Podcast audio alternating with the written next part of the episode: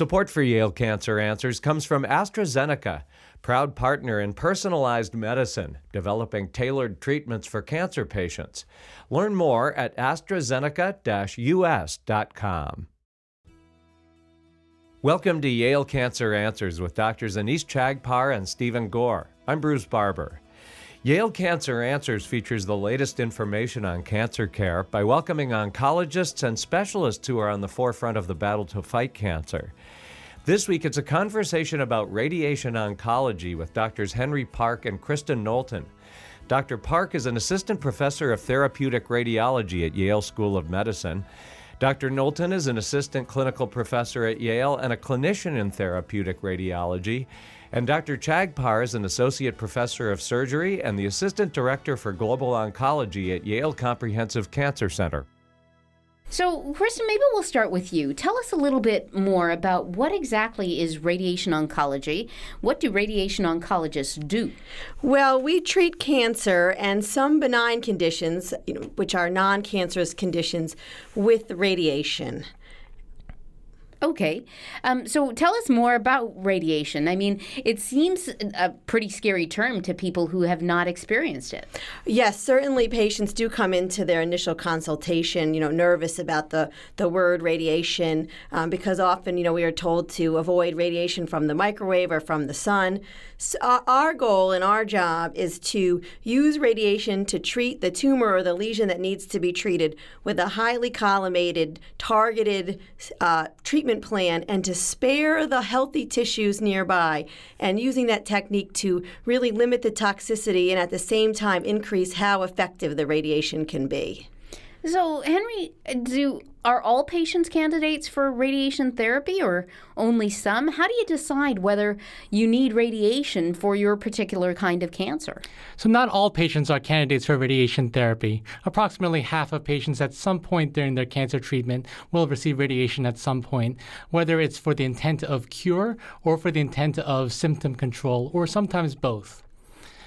Uh, so it really depends on on the stage of disease, the location of where the disease is, uh, and also the functional status of the patient at baseline in terms of determining whether or not they may be candidates for radiation therapy. And so, Kristen, you talked a little bit about um, using these radiation waves, uh, these beams of radiation, to treat cancer and avoid normal tissue. How exactly do you do that? Because I can imagine that a lot of patients are worried about how the radiation may affect normal tissue, how it could affect their heart, their lung, uh, other things that might be in the vicinity of where the cancer is. Well, that's very true, very true, Dr. Chagpar. You know, I treat breast cancer as my primary field of interest. So the heart and the lung that you mentioned are key areas that I, my patients tend to be concerned about. The first thing that we use is we have to determine what's the best position to treat the patient in so that we can treat the area of interest and best keep the radiation off of the healthy tissues. Then most patients uh, undergo what we call a CT simulation where we do a CAT scan in the treatment position. And that CAT scan is used by the radiation oncologist to plan the radiation. And in those images, we can see the target area or areas. But then, just as importantly, we can see what we call those organs at risk, those that we want to avoid. Um, and then we use very we use different techniques. For example, most patients are treated on what we call linear accelerator, which is sort of the workhorse of the radiation machines. And in the head of the linear accelerator, there are multiple, multiple small leaves that one can adjust the position of using the treatment planning software to shape the radiation into a very particular shape that's perfect for that patient. Um, other techniques that we may use, for example, to avoid the heart, some patients are treated holding their breath. Others, it's not needed to, to keep the radiation off the heart or the lung. Um, and so each patient's plan is specifically designed for that patient's body shape, the location of the target that we're treating, and the location of the organs at risk. But if all of that is based on this CAT scan, this CT simulation, what if a patient moves or, or isn't in exactly the same position as they were during the CT simulation?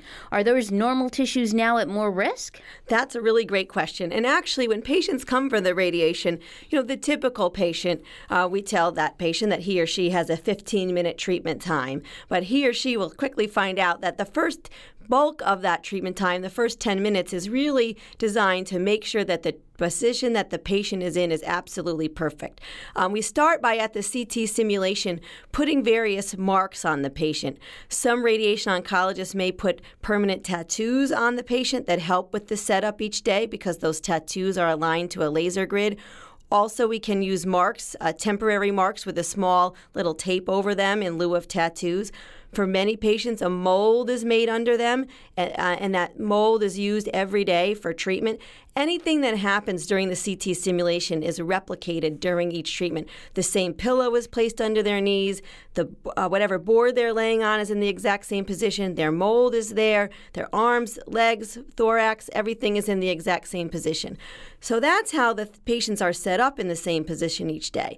But we also do what's uh, gl- um, globally called onboard imaging, where we do imaging of the patient, whether it's on a daily or weekly or other schedule that's determined to be best for that patient.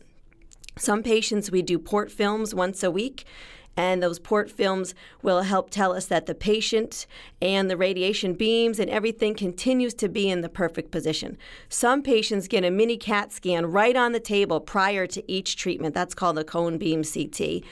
And other patients can have what we call surface imaging, where there's three cameras that are consistently in every moment that they're on the table, viewing the, where the surface of their body is. And if the patient moves even out of the treatment position beyond a set parameter of, let's say, four millimeters, the radiation machine will turn off. So there's lots of different techniques tailored for each patient to make sure that his or her position is perfect each day for treatment and during the course uh, of, of the treatment itself. So, Dr. Park, how do you decide which of those myriad of techniques you're going to use to make sure that the dose that you're giving to a patient is going where you want? We often use many of them at the same time, in fact, and it really depends on the, on the location of the tumor. So, whereas Kristen treats breast cancer a lot, I also treat head and neck cancer quite a bit and brain cancer.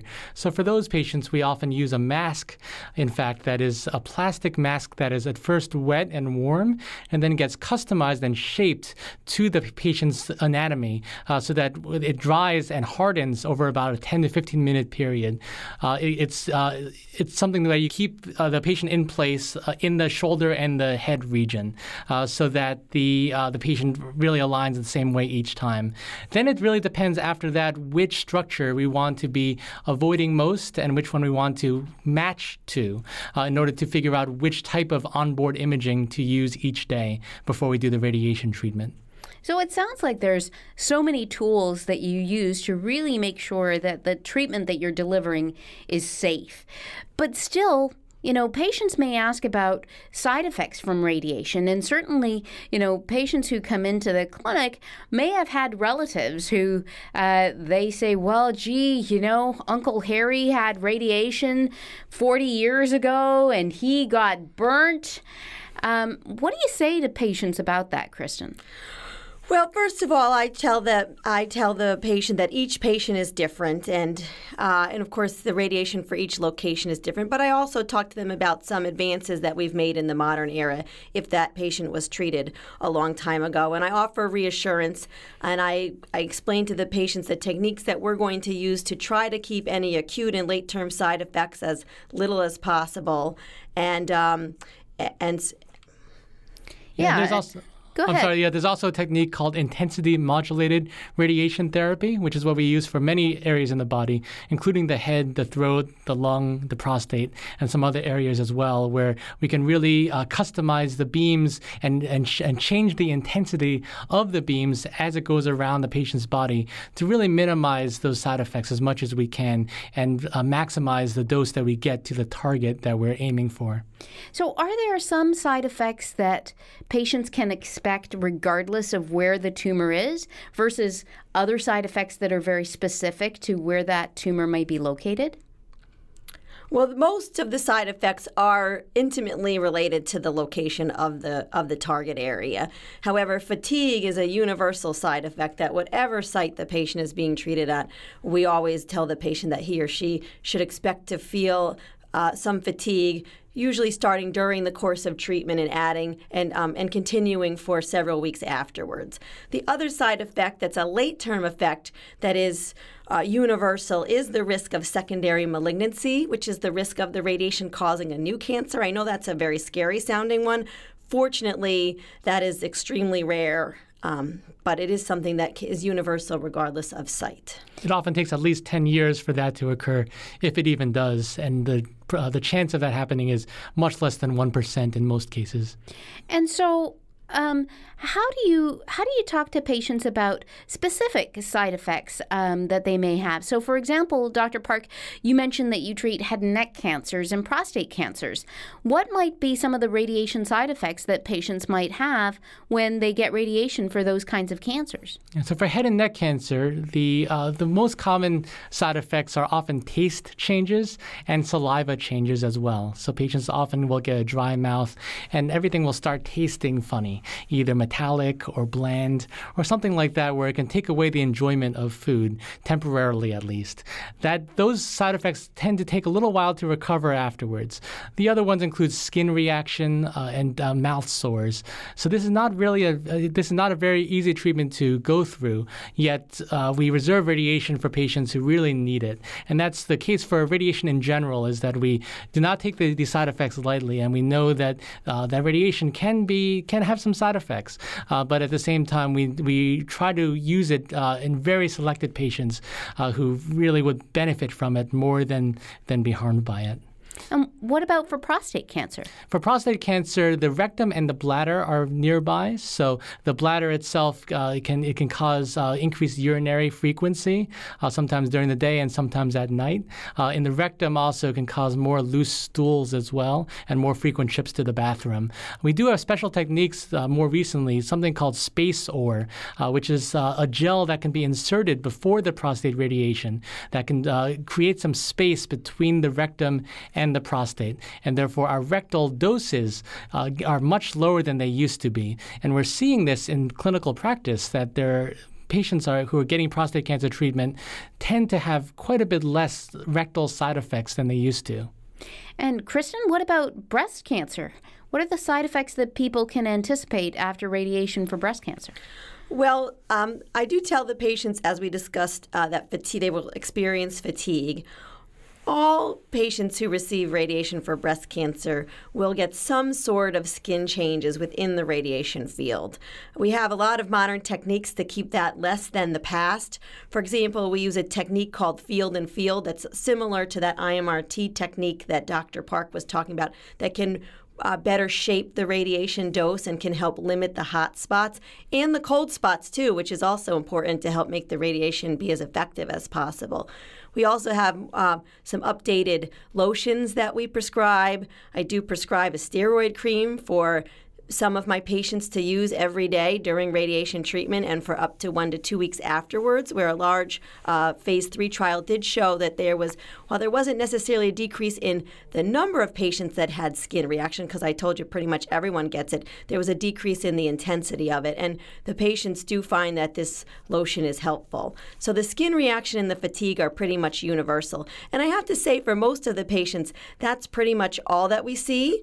Um, other things that we do uh, you know, there's a list, a, a, long list. Some of them are extraordinarily rare, as Henry was saying, you know, less than 1%. But things that we do tend to see sometimes in the clinic can be some cosmetic changes in the breast over time. You can get some contracture of the treated breast where it gets a little bit smaller than the other side we certainly are seeing it to be much, that contracture to be much less severe than in the past. I think because of this field in field technique where the hot spots are really being limited.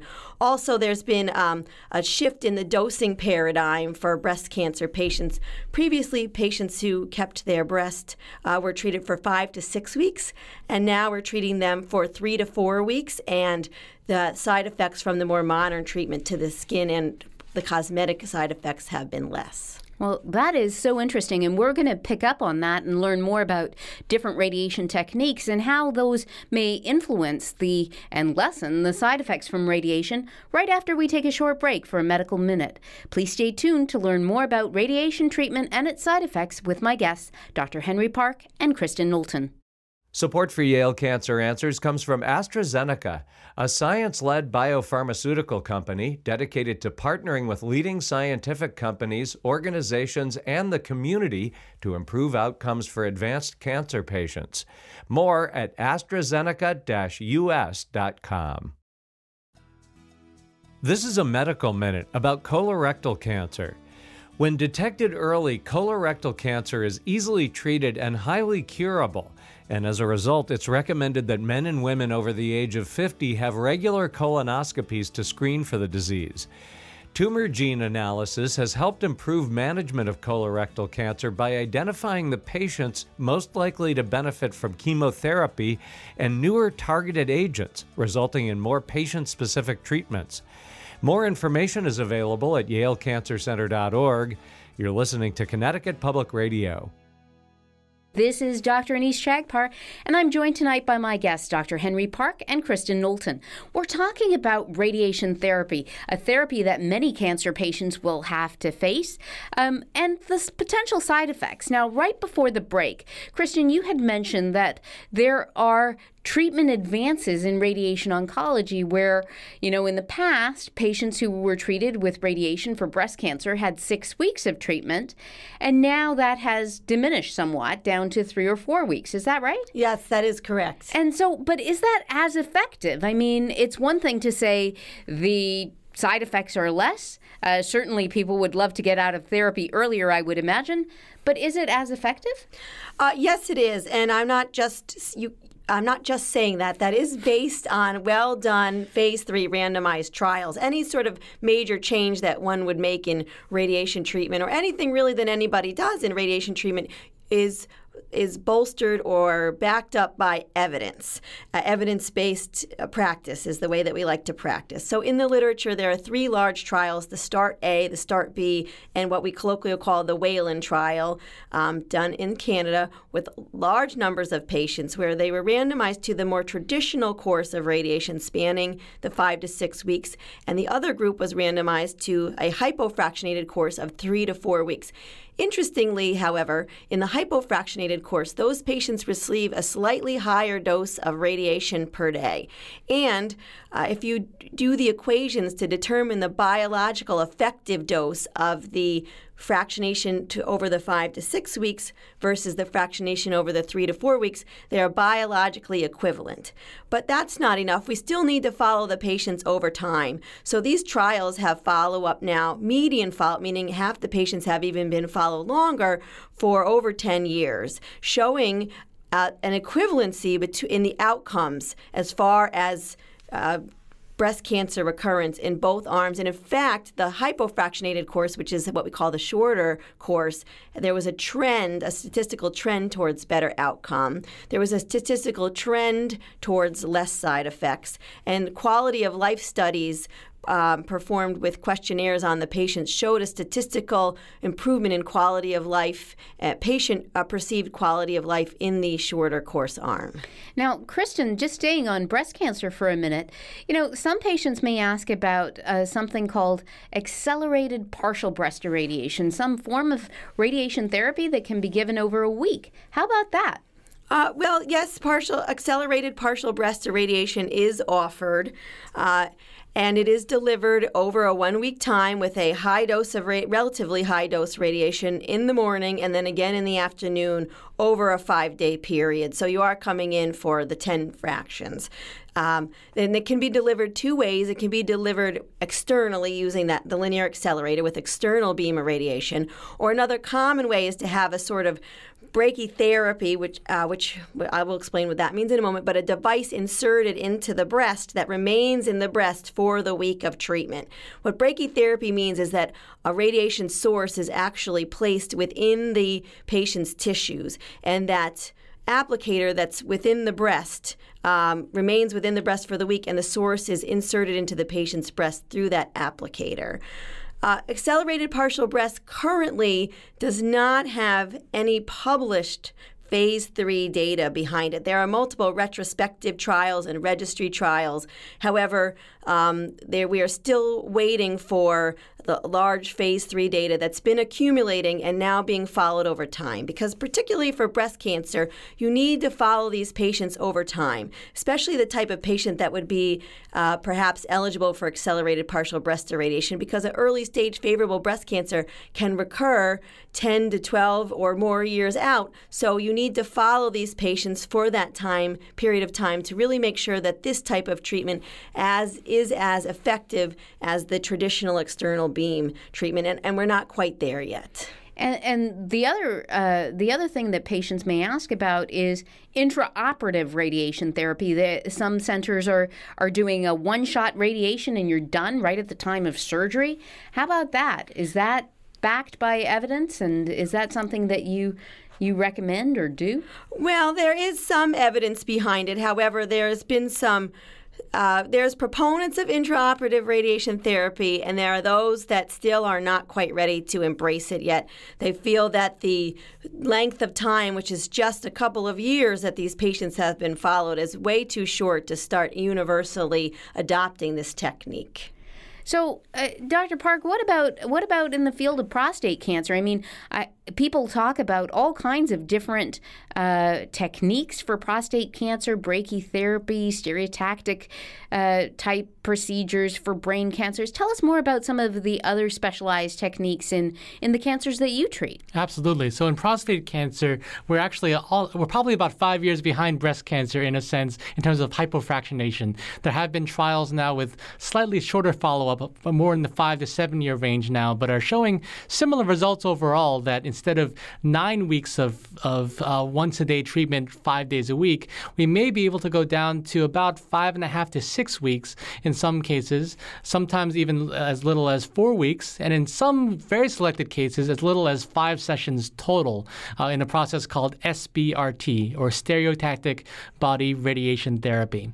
So the idea behind it is that you can increase the dose uh, per fraction, or each time you come in, and uh, come in a fewer number of times. The idea behind it being to increase patient convenience and to limit the side effects caused by the treatments uh, while not compromising on the effectiveness of the treatments. Uh, but the, uh, it's quite subtle in terms of figuring out who are good candidates for those treatments. Uh, but those are this is an area of of a lot of research going on right now about trying to figure this out for prostate cancer. Whereas in brain and in lung cancer, this has been more well established for a long time that anywhere between one and five sessions of high dose radiation may be possible to potentially cure patients with these diseases. What about brachytherapy for prostate cancer? I mean, there are people who talk about having seeds implanted, and how does that work? So, seeds can be implanted through brachytherapy, which is an internal radiation therapy. Uh, so, this is done in the operating room where seeds are placed in a very in a uh, in a very conformal way to be sure that you're getting the dose internally fr- from inside the body out instead of coming from the outside to the inside of the body.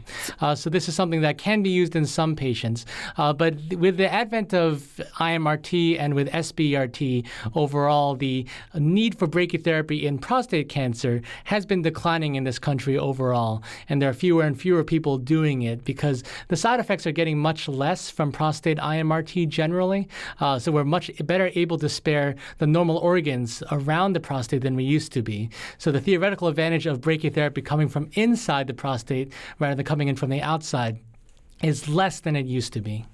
So, Kristen, tell me, I mean, it sounds like there have been all of these advances. I mean, you're changing the doses, you're changing techniques, you're trying to minimize side effects, you're increasing patient satisfaction and convenience. Are there other clinical trials ongoing? I mean, is this the end of the line, or are there more exciting things on the horizon? Uh, well, some of the exciting things on the horizon for breast cancer are are centered around trying to figure out who doesn't need the radiation. So, can we get rid of it altogether? well, we're not quite there yet, um, but we're trying to determine which patients are in a low enough risk category with that evidence with evidence behind it that we can forego the radiation and not sacrifice outcome. For example um, as i think that you know and many of your listeners may know a large trial called the calgb 9343 included women over 70 with early stage estrogen re- receptor positive breast cancers who'd undergone lumpectomy with negative margins and with pathologically or clinically negative nodes. And typically, patients that have a lumpectomy are, are, treated with radiation. That's been the standard of care for actually a few decades now, um, based on large randomized trials from the past, multiple. However, this trial, the CALGB 9343, followed these women out now for over 10 years, and it was a phase three, well done trial where one group had the radiation therapy, the other did not. They all, a caveat, they all had to take what we call endocrine therapy, uh, a pill for at least five years following the treatment that helps to prevent the cancer from coming back. But really, the advantages from the radiation for that group were very minor, and it is safe in those patients to withhold the radiation therapy. But of course, not every patient that comes in is over 70 and their cancer doesn't necessarily meet all of those criteria. So that we certainly are still offering radiation to the majority of women who receive lumpectomy.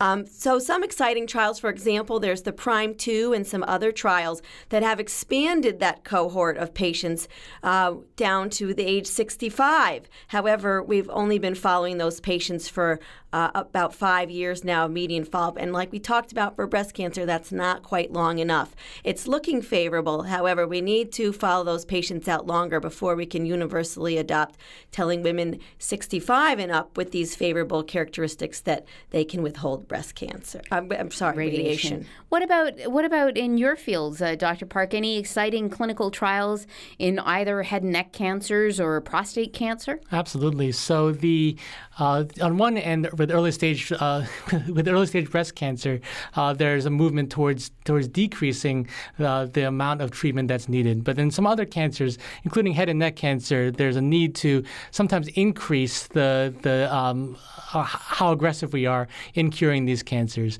So sometimes chemo and radiation and surgery are not enough to cure patients with with some of these uh, more advanced cancers that have a tendency to come back often. So immunotherapy is something that's being used a lot in patients really with uh, all sorts of, of cancers at, at more advanced stages uh, when we're realizing that we're not quite getting our uh, the outcomes good enough yet.